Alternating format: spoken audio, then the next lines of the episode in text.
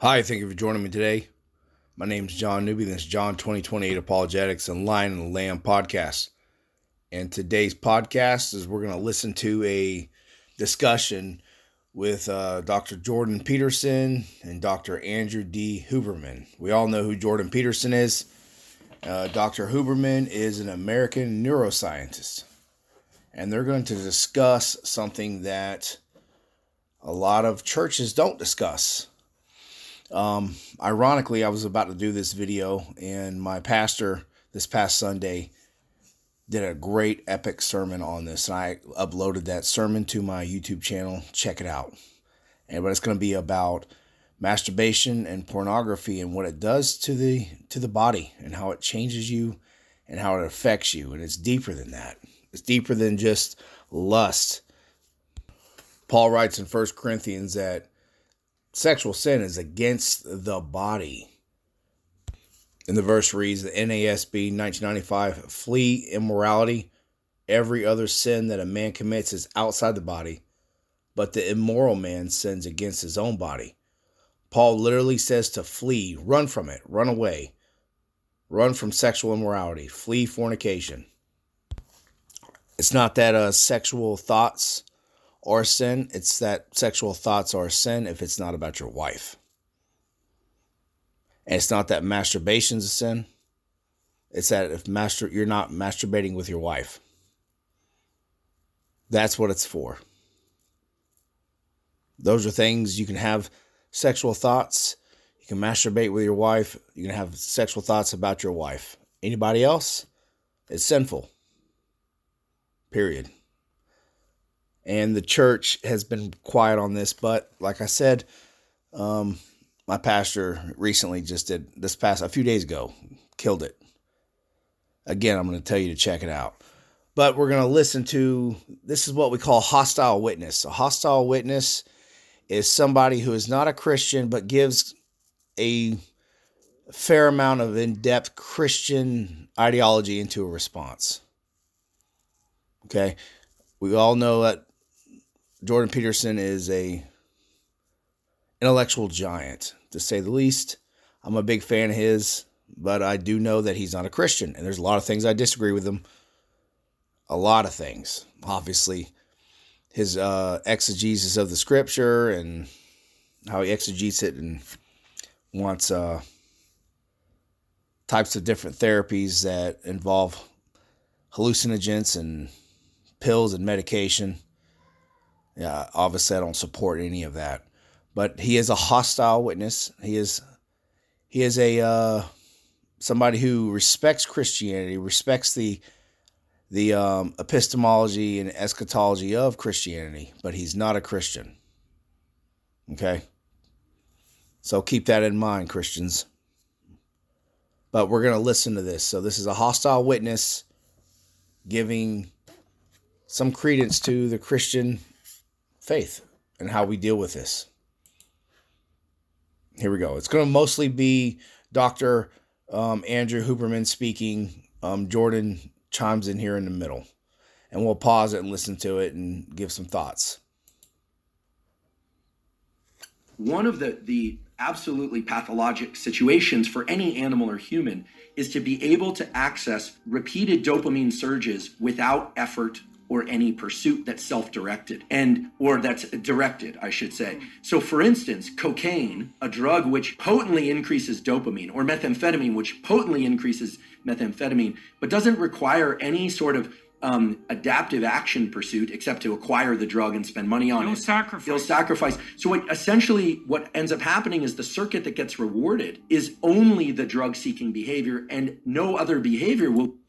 So we can run a thousand rabbit trails on this one. So basically, it's you receiving this dopamine, this uh, reaction in your brain without any type of struggle, without chasing an animal down and killing it, or you know anything like that. No, nothing. You're getting something without. You're getting reward without the effort.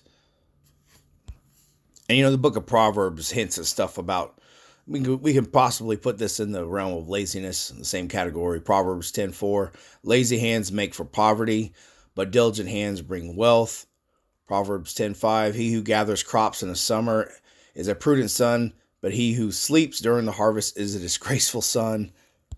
Paul continues to be pretty um, stern here in 1 Timothy 5 8. He says that if anyone does not provide for their relatives and especially for their own household, has denied the faith and is worse than an unbeliever.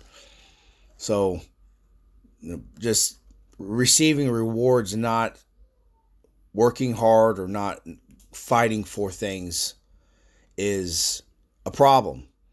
And we kind of get that today's society as well with the uh, everyone gets a reward, everyone gets a medal, everyone gets a trophy. There's leagues where people aren't even keeping score because they don't want to hurt people's feelings. That's fake. It's not real.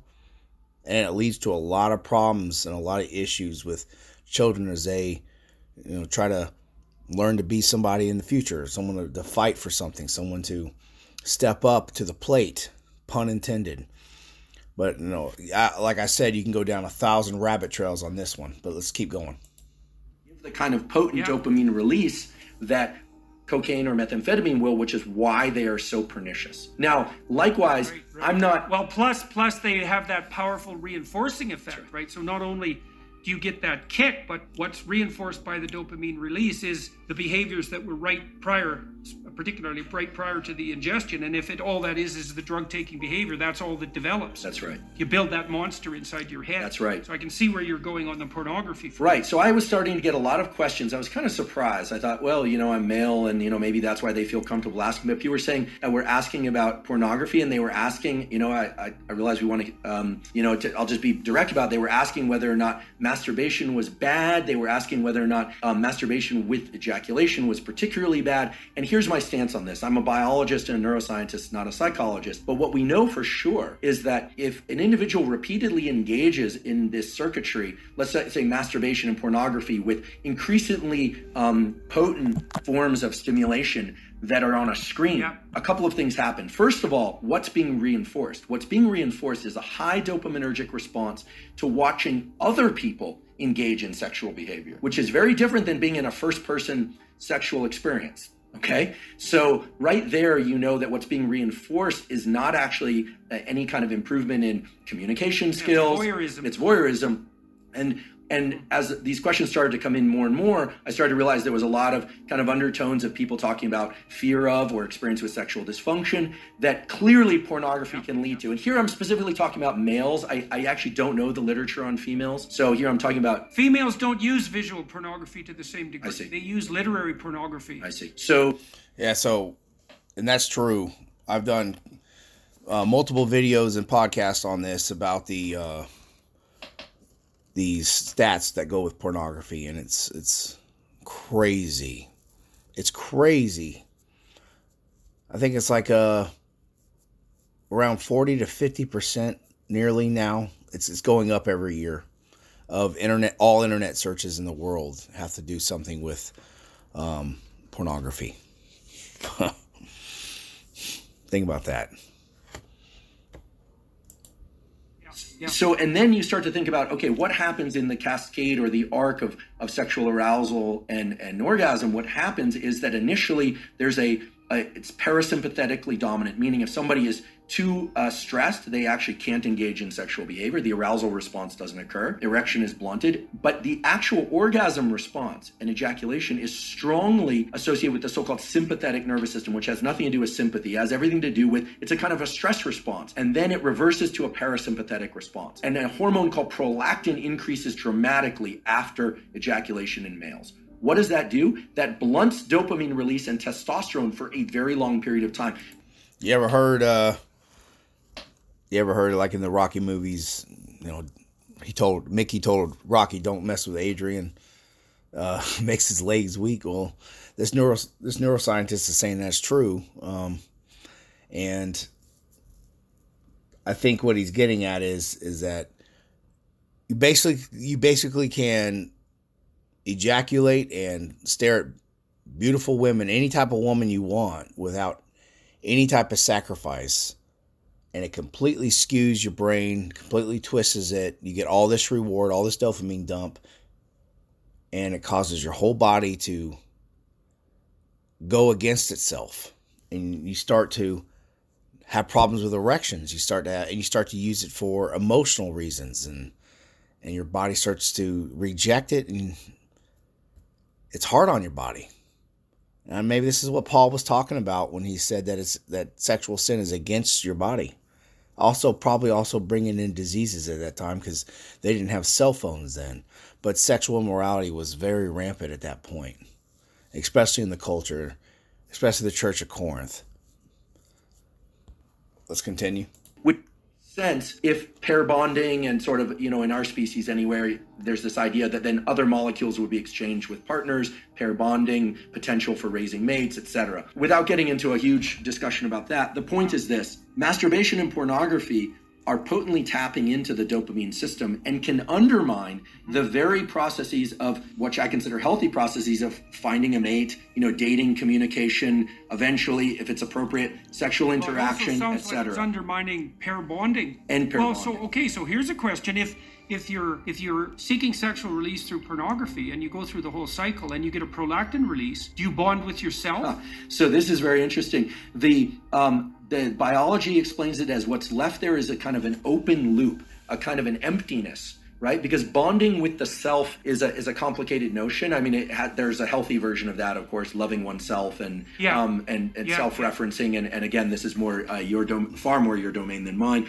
in terms of uh, what a healthy self-relation is. But in the absence of uh, a real partner there of an absence of real sexual partner, there's an open loop of neurochemicals, including oxytocin and prolactin. The dopamine, remember, dopamine goes up during pursuit, anticipation, then peaks and then crashes below baseline after orgasm and ejaculation. So this kind of low that people fear is putting them into an amotivated state. We can think of this, if I were to kind of expand on it, would be it's this it's this kind of um, So I've sp- spoken to a lot of Christians that message me privately about pornography and masturbation, and uh, they go through this.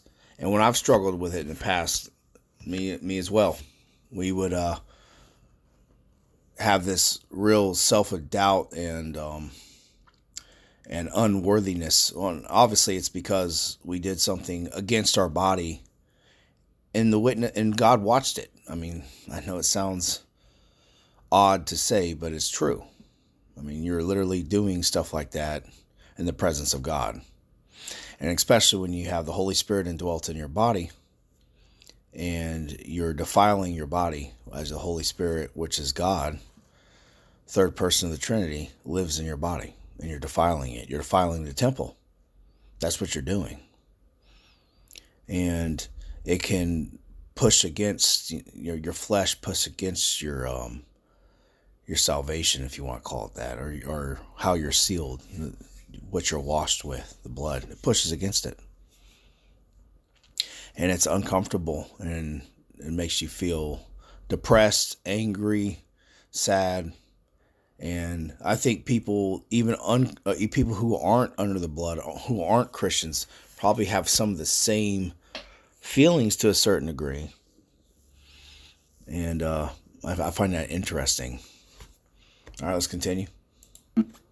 Psychological equivalent of making your home environment filthy for a while, not actually putting you into this positive amplification of dopamine. So it depletes the dopamine system. And it's likewise in drugs of abuse and addiction, it eventually depletes the dopamine system. Initially, there's a huge dopamine surge with drugs of abuse like methamphetamine and cocaine. But over time, people are using more and more to achieve what is not such a great high. You even see this a little bit with um, kind of consumption of energy drinks. Like people are taking more and more chemicals within their energy drinks and they're thinking about loud, fast music, energy drinks. It's kind of stacking of dopaminergic tools. Now that's not as pathologic. In fact, I'm I'm there are some energy drinks I'll occasionally drink and I enjoy them. Um, I don't think we need to be entirely afraid of, of pursuing or engaging in things that release dopamine. Obviously, healthy sexual behavior, food that we love, social engagement, all of these things can be dopaminergic.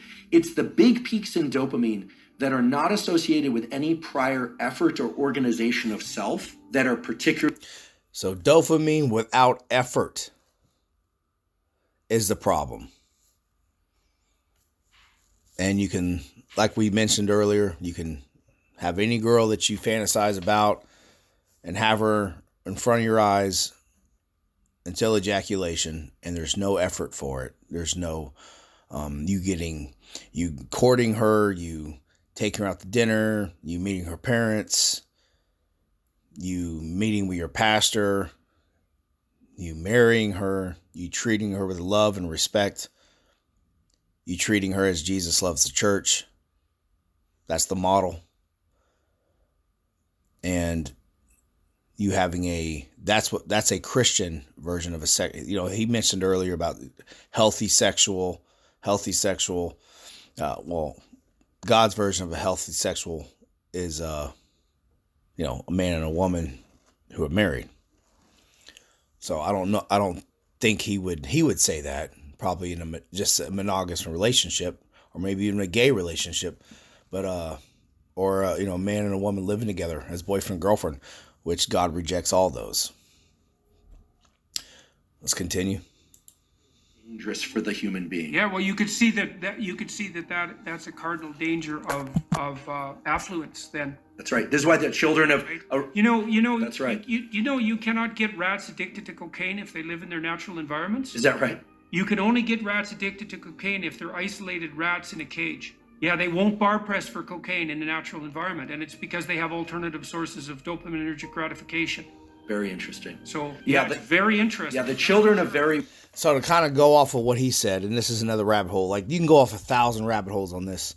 Um, I just did a recently did a video about why God allows suffering, and when you look at all the big cities and how the government gets involved and uh, people's taxes and how the, humans are basically trying to reinvent the garden, have this perfect utopia, um, which I bring in the rat utopia, which led to a massive demise of the of uh, universe uh, seventy five, which is where the rats lived. Um, what Jordan's getting at here is that you could feel isolated in these big cities. You got all these people around you, but you're isolated. You got no family, you got no community, you got nobody. You walk to work and there's thousands and thousands of people walking on the sidewalk next to you and you know no one. You're still isolated. You're isolated from the inside. And you go to work and you come home into a little apartment and you're in a cage and all you have is these instant gratifications where you talk to people on a screen or you find a, a woman that you that you uh, find attractive and you look her up online and you masturbate to her and this is a a cycle, a problem. I mean, of course, this happens in the country too. That's not what I'm saying. I'm saying that it's a uh, these urban jungles isolate people. I think people really need to be really need to consider living into large cities. But that's for another conversation. Let's keep going people who are overindulged. I, have seen that many times, many, many times, and it is a very sad sight. Um, yeah, well, they're not optimally deprived, eh? And that, that issue of optimal deprivation, that's that's a killer issue for an affluent society. There's an additional issue with pornography, which is not often discussed, which is that remember, guys in particular, the brain is a learning prediction machine. And if I'm not trying to say that all pornography is bad, but there are good data to support the idea that if your brain See, so obviously we disagree with this, uh, with uh, Dr. Huberman. So,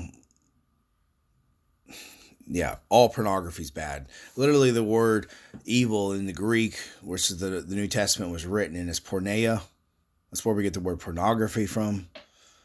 Um, I guess the only consideration I would I would think that would match up with Scripture would be if you made a video, an erotic video with your wife and you two alone decided to watch it together.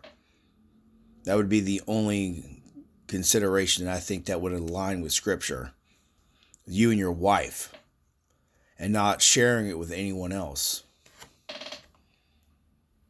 To be aroused by watching other people have sex. It is not necessarily going to carry over to the ability to get aroused when you're one-on-one with somebody else right the, it, especially young kids who are consuming a lot of pornography the brain is learning sexual arousal to other people having sex. So you're going to program yourself into being a voyeur. or yeah or just create challenges in in sexual interactions with uh, you know with with peer yeah, with a with a real partner right Mary Harrington has the three laws of pornodynamics, and the second law of pornodynamics is the law of fap entropy. And it says that whatever you start out wanking to will get progressively more intense over time. And I think that this is sort of speaking to that ever, ever sort of escalating amount of um, the wildness that you need to watch in order to get an ever decreasing. Yeah, so the more you get involved in the pornography, the less and less it stimulates you. So you have to find more hardcore stuff, and that's when obviously all of it's evil. It starts to get into really bad um, temptations of search. trying to be real careful how I word this. I think y'all know what I'm trying to say. It can start leading to. Uh, searches that involve probably felonies. Okay? And because it's not there anymore. I mean, the same way as an addict, the, the first they gotta they gotta take more and more and more of a certain drug because their body starts to get more immune to it.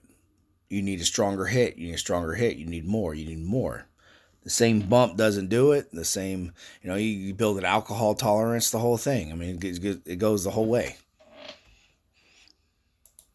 Stimulus that comes back. and you know here i'm i'm approaching this only through the lens of biology right i'm not a you know i'm not a psychologist and i'm certainly not um, political in it in any way at least not i have ideas about politics but i just don't discuss them publicly but the idea here is that you know i'm not saying pornography as a stimulus is bad or good what i'm Well, saying am. is in its availability and its extreme forms, it's a very potent stimulus and very potent stimuli of any kind. Extremely palatable food, extreme pornography, um, extreme experiences like bungee cord jumping. Those set a threshold for dopamine release. And Anna will tell you that, and I'm sure she did, that the higher the dopamine peak, the bigger the drop afterwards. And it's not that you drop to baseline, you drop below baseline again, it's not, these things aren't good or bad. They just have to be controlled in a way because when people are pursuing dopamine peaks over and over and over and they aren't getting them, typically it's because they've been pursuing that activity far too often. And you're saying perhaps take a break from that, and there may be uh, an ability for yourself, your system to reset. Right. Yeah. I mean, in theory, all the things that we're talking about with pornography, Now, obviously, this is where we disagree with Dr. Huberman is that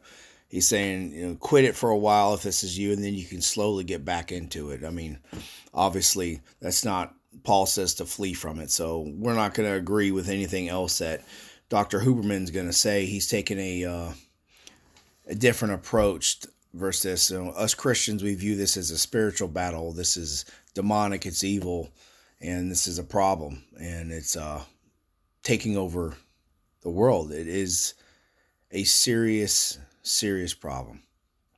But uh and the church is silent. A lot of the churches are very silent on it. They barely talk about this at all. Um I happen to be blessed to be in a in a church where my pastor does talk about it. And and he still gets pushback from some parents, which is crazy in my opinion. Um this stuff needs to be talked about, but uh yeah, I just thought this was interesting, and, and, and some of the, this is a hostile witness. They are saying some biblical truths here. They are, but uh, we remember though they're not Christians, and they don't they don't proclaim Jesus Christ as Lord. So you have to be careful to um, listen to people in this position and in that belief in that belief system. Okay, all right. Thank you for listening. God bless you in Jesus' name.